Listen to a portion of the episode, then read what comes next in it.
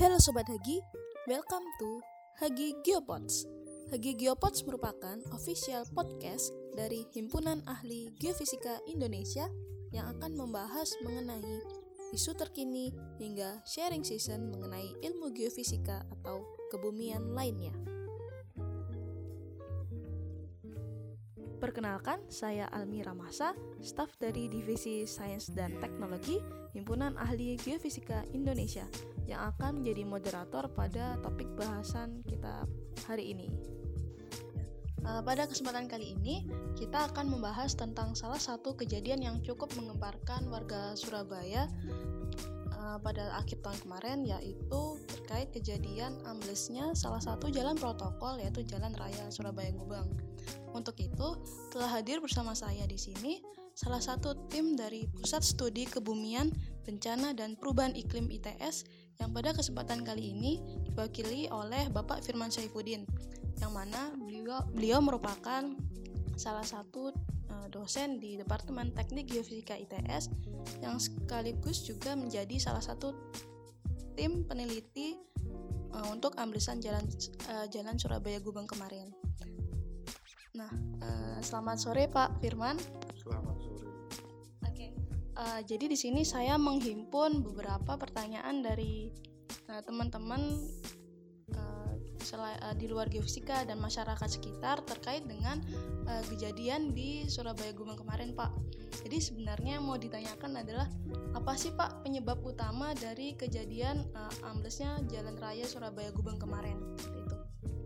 Oke, mungkin apa sedikit mengklarifikasi bahwa sebenarnya apa dibentuknya tim tim ini adalah tim mitigasi balai jalan yang di bawah Kementerian PU sebenarnya. Jadi tim besarnya itu sebenarnya tim mitigasi kaitannya kejadian kelongsoran di Jalan Raya Gubeng.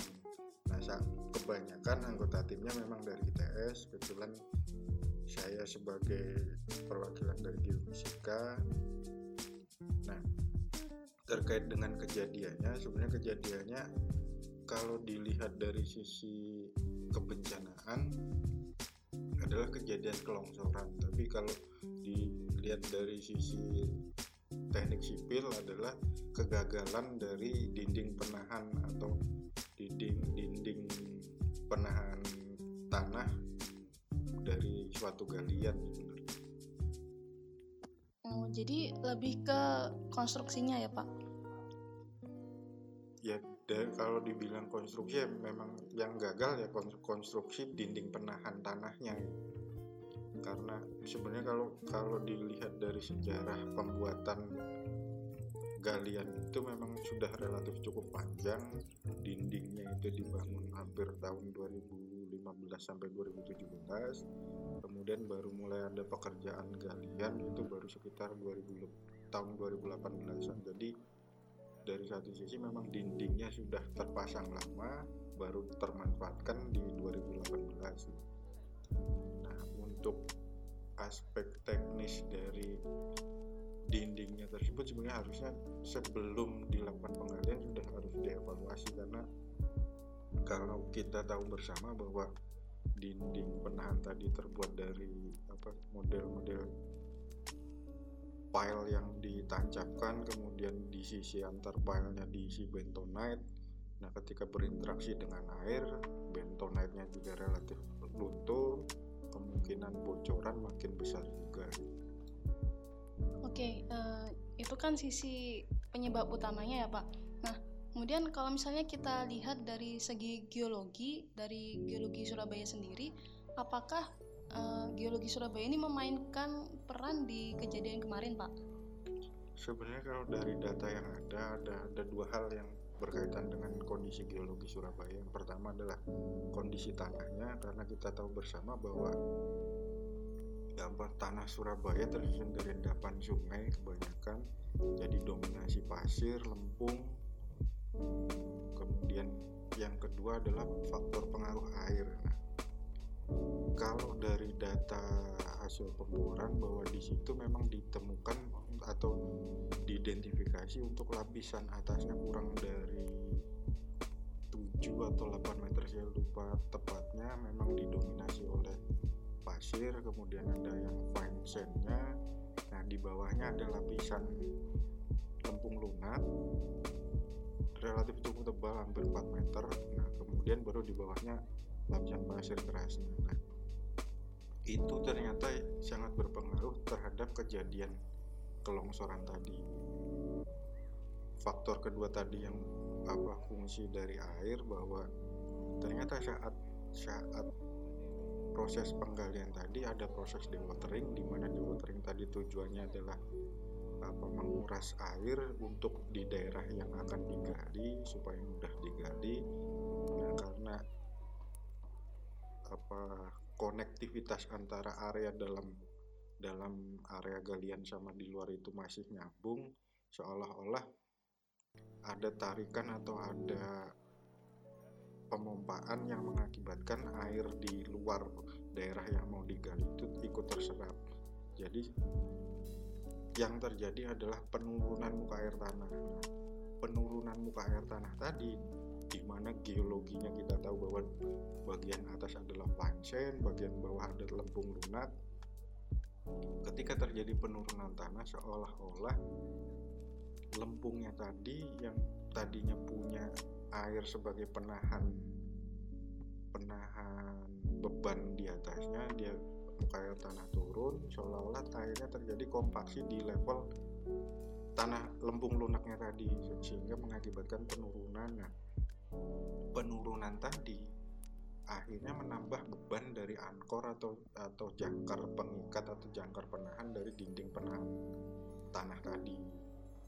Sehingga adanya beban berlebihan dari dari tanah yang mulai konsolidasi mengakibatkan penambahan beban dari ankor atau atau tali penyangga si dinding penonton tadi jadi uh, kasarannya itu seperti yang bawah itu airnya terserap tersedot kemudian ada ruang kosong akhirnya apa terus karena hmm, kemudian karena kena beban yang berat juga dari atas akhirnya kawat penahannya atau ground anchornya tadi dia seolah-olah ada beban tambahan.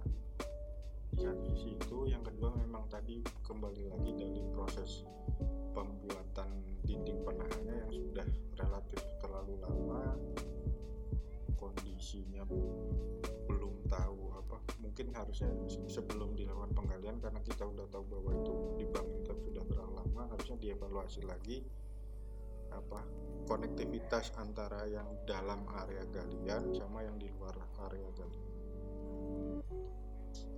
Nah, berarti untuk uh, ke depannya supaya tidak sampai terjadi kesalahan yang sama Pak seperti Surabaya Gubeng kemarin apakah ada mungkin yang harus dilakukan oleh pemerintah ataupun yang terkait dalam rangka uh, pembangunan gedung Pak?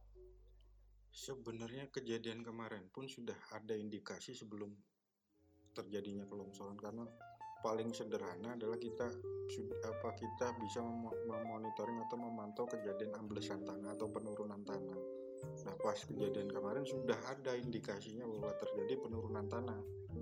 Berarti di bawahnya ada sedikit pergeseran. Nah, kaitannya ke depannya atau atau pekerjaan galian sejenis di tempat lain yang relatif kondisinya hampir sama yang paling penting sebenarnya tadi pengawasan atau monitoring nah monitoring yang paling mudah adalah monitoring dari posisi pergerakan atau amblesan tanah tadi. Kalau kita bisa memantau amblesan tanah terjadi atau tidak ter atau terjadi berapa besar itu kemungkinan kita bisa antisipasi sebelum kejadian atau sebelum terjadi longsor.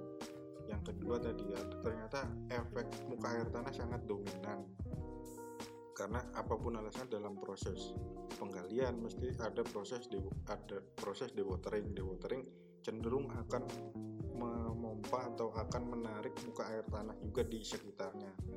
Nah berarti kalau kaitannya sama monitoring kita bisa memonitor dua hal tadi. Satu monitoring perubahan permukaan tanah, yang kedua adalah monitoring perubahan muka air tanah yang yang mana ini peng, apa dipengaruhi oleh tadi proses dewatering tadi.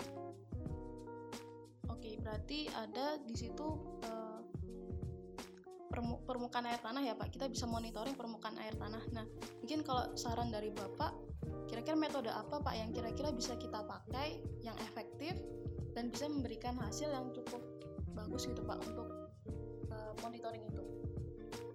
Untuk tadi karena ada dua jenis monitoring. Yang pertama tadi penurunan permukaan tanah, jelas kita butuh pemantauan geodetik, bisa memanfaatkan GPS dan leveling.